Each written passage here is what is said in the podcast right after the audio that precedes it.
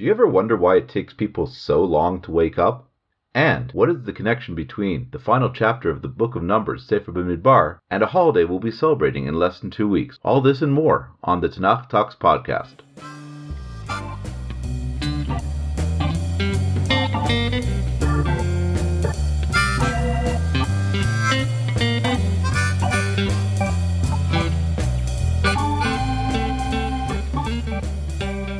Live from Alon Shvut in the hills overlooking Jerusalem, this is the Tanakh Talks podcast. I'm your host, Yaakov Beasley. Several people have already written nice things to me about the previous podcast, our podcast in which we interviewed Rabbi Alex Israel about his new book, Kings 2. Thank you very much for everybody who wrote. If you haven't listened to it, it's a longer podcast, but definitely worth your while to hear a master of his craft talk about the Book of Kings.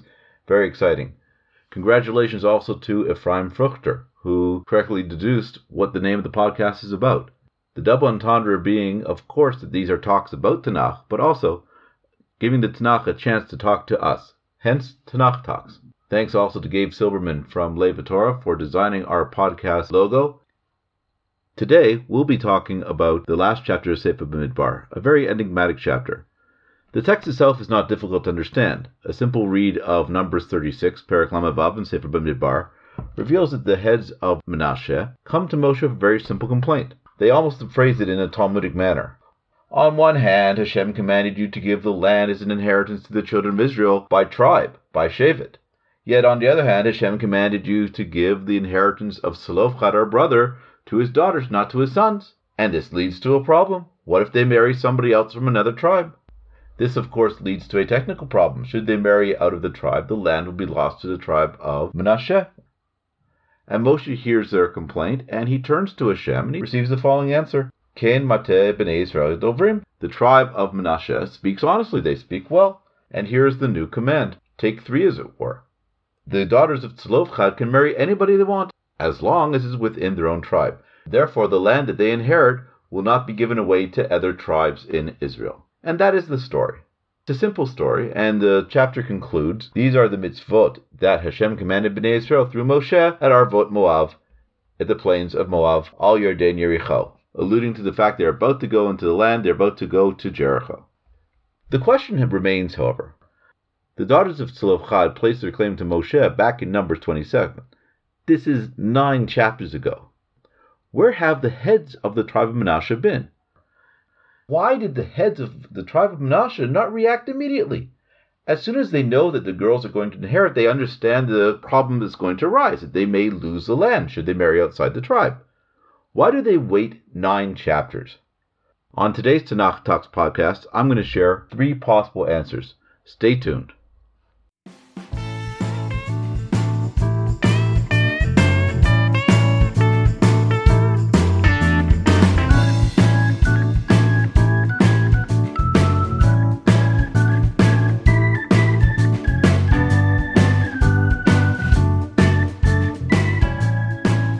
First answer has to do with a close reading of the list right before the request of the daughters of Zelophehad. The daughters of Zelophehad place the request that they want a share in the land, for which they are universally praised, in chapter 27. Immediately preceding the request of the daughters of Zelophehad is a census taken in chapter 26. The census counts the amount of Jews that are living at the time of the entry into the land. But a close reading tells me something that I did not know in the previous census 40 years beforehand, way back at the beginning of the book of Numbers. Now, Jews are not only being counted by tribe, they are also being counted by family. With that in mind, this leads to the question well, how is the land going to be allocated? Is it being allocated by tribe, or is it going to be allocated by family? When the daughters of Zelophehad hear that the count is being done by the family, they suddenly realize, well, perhaps this is the way the land will be allocated as well, and therefore they make the request. In fact, the tension in the text between whether or not the land is allocated by family or by tribe is a tremendous discussion in the Talmud in Baba Batra, which goes through all the different verses and tries to come to some sort of resolution. Is it by those who leave Egypt, by those who come into Israel? And the discussion is too extensive to discuss here. Clearly, from a close reading here, it's by the family unit through which the land will be allocated. If that is so, the heads of the tribes of Manasseh really have nothing to complain about. Suddenly, however, in chapter 34 in our Parsha, Moshe receives a command to give to Bnei Israel in chapter 34, verse 13. This is the land which are uh, to apportion for inheritance by lot that Hashem is commanded to give to the nine and a half tribes. Tribes, not families.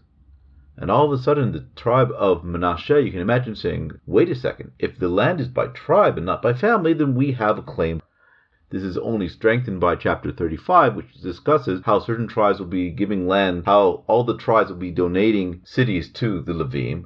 Six cities are going to be set aside as cities of refuge. And you can imagine people saying, well, here's all this land, and all of a sudden I'm losing these cities and I'm losing this territory. All of a sudden, the heads of Menashe are starting to get very concerned. And that leads to their raising the question, not in chapter 27 when we would have expected it, but only after it's clarified that the allocation would occur by tribe, not by family, in chapter 36.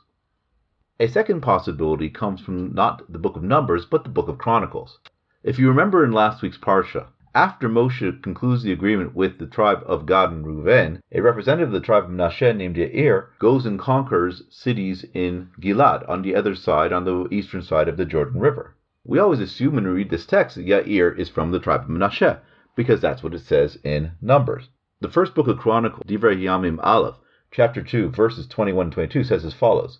Afterwards, Chetzron, from the tribe of Judah, not from the tribe of Manasseh, has relations with the daughter of Machir, father of Gilad. He marries her when he's six years old, and she bears him Seguv, and Seguv then has a child called Yair. All of a sudden, we discover that Yair actually comes from two tribes, not just from Manasseh, but also from Judah. He's actually a fifth generation de- descendant.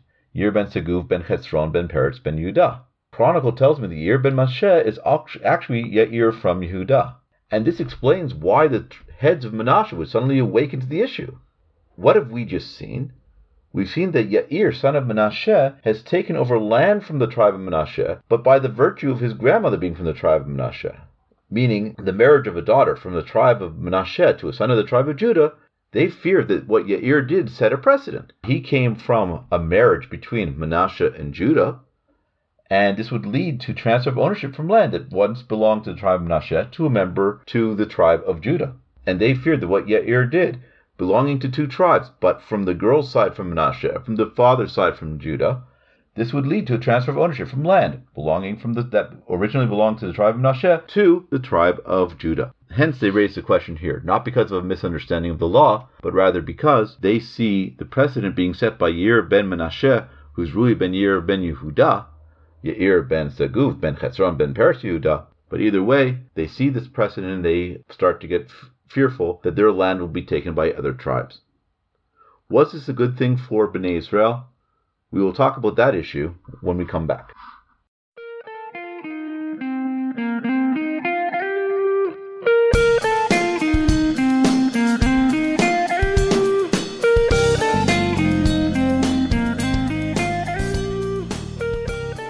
Welcome back. We've been trying to explain the question of why the tri- heads of the tribe of Manasseh hesitated so long to approach Moshe to ask about what would happen to their land if it was given to the daughters of Zelophehad, and the consequences if they would subsequently marry out of tribe. We've given two possible answers, which is first they were under the apprehension or the misapprehension that the land was be, to be distributed by family only, Second, perhaps the actions of Yair ben Manasseh, who was actually Yair ben Seguv, etc., all the way from the tribe of Judah, may have caused him to question to whom the land belonged. Let's conclude, however, with a separate question. Is this a good or bad thing? If we go back to the beginning of last week's parasha, Parshat Matot, Moshe suddenly addresses the laws of how to release people from their vows to the heads of the tribes. This is the first time we actually hear him directly address the heads of the tribes. The Ramban says because this is such a serious issue, it's not meant for all the people, it's rather meant for the courts, people of stature. Whatever the case may be, all of a sudden tribal identity is really rearing its head. We have each tribe sending its own contingent to fight Midian in chapter 31, the tribes of Gad and Reuven appearing in chapter 32. Until this point, the whole enterprise of Sefer Midbar has been tried to forge a unified nation camped around the Mishkan, which is really its moral center. Moshe has 70 advisors, but it does not say that they are split up by tribal affiliation. Until now, really, the only mention of the times that tribes are mentioned has been in negative connotations, whether by the spies or the rebellions or the staffs. And suddenly we see this new tribalism appear right after, during and right after the war of Midian. Our parsha is the culmination of this emphasis on one's tribal identity. Now we have these new restraints previously unheard of that you can no longer marry outside the tribe. What we see happening to the Jewish people at the end of the book of Numbers is that suddenly the national fabric is starting to crumble. Replacing it is a sense of tribal identity only. The same tribes that request from Moshe the right to dwell on the other side of the Jordan River are suspected of succession when they, even before Joshua dies. This is in Josh in Joshua 22 the family of Menashe that lives in Gilad, they are the ones who trigger the regulations against intertribal marriage. We see the ramifications of their action will come back to haunt them in Judges chapter 11. It talks about Yiftach of Gilad was a powerful man, the son of a prostitute, and Gilad fathered Yiftach. The wife of Gilad gave birth to sons. When they grew up, they evicted Yiftach, saying, You will not inherit from our father. What is the son of a prostitute? The Radak says something fascinating. It became the tradition in Israel that in order to avoid changes of inheritance from tribe to tribe, a woman from one tribe would not marry a woman from another. If a woman would fall in love with a me- member of another tribe, she would be sent out without property. They would call her a whore, a prostitute, a lover of a man from another tribe. This is what happened, suggests Radak, to Gilad's mother. And of course, the entire book of Judges, the entire book of Shoftim describes the progressive dissolution of national identity. Its first chapter describes how some tribes work together to fight to liberate areas of the land, but other tribes are left to fend for themselves, and some of them never find a home. Devorah can call out for help, and not every tribe will feel the need to answer. Gideon barely manages to avoid civil war between his tribe and the stronger tribe of Ephraim. Yiftach, in fact, doesn't even try to avoid civil war. He seems to welcome it, and that and that leads to the deaths of 42,000 people. So our chapter in the book of Numbers actually foreshadows the dissolution of the national fabric and its replacement by tribal identity. So what is the solution to this tension between Jews as a people and everyone's individual tribal identity? Rabbi Samson Raphael Hirsch, in his commentary to Numbers 18 but Bamidbar Yudchet, differentiates between a shevet and a mateh. Both mean staff, both mean tribe. But he suggests the following. The word shevet implies independence. It's a sign of authority where one tries to rule over another. The word mateh, which is what Bamidbar uses 91 times, does not imply independence. It implies interdependence, where one supports another. The role of the tribes was to ultimately support each other, not to live break out on their own in some independent fashion. Judges ends with a horrendous civil war between the tribes, but its final chapter describes the institution of one of Judaism's greatest holidays, Tu B'Av. The Mishnah in Taanit says that there were no two happy days for Israel than Yom Kippur and Tu B'Av, the 15th of Av. The Talmud in Taanit, page 30, says what was so special about Tu B'Av? Why was the 15th of Av such a special day? The Talmud makes the following fascinating suggestion. At the end of the civil war between the Jewish people and the tribe of Benjamin, there are only several males left, and they make the decision that from now on, Jews from different tribes can intermarry with each other. They do this ostensibly to save Benjamin, but on a deeper level, this is a recognition that the exclusive focus that they had on their tribal identity at the expense of their Jewishness, at the expense of their peopleness, had led to this disaster, the catastrophe that was the civil war between tribes in Israel. Sadly, one can point to our chapter at the end of the book of Numbers and say this is where it begins. Tu however, is where it ends, where Jews give up their particular identity, or at least reduce their emphasis on it. What was missing in Judges that was there in Numbers was the Mishkan, the house of God in the center, around which all the tribes would dwell. And this, I think, is the lesson of our parasha. As they go into Israel, they each took their own particular plot of land, their allocation, but they forgot that there was a tabernacle in the center. They forgot the Mishkan. They forgot where. They forgot the central. They forgot the centrality of Hashem within the camp. Let us hope that we go through Tisha B'Av, the ninth of Av, the commemoration of the destruction of our Beit Hamikdash, of our temple, due to sinat chinam, baseless hatred, and instead let us replace it with Tu B'Av, the celebration of Ahavat Chinam, love for each other. You've been listening to Tanakh Talks podcast. I'm Yaakov Beasley.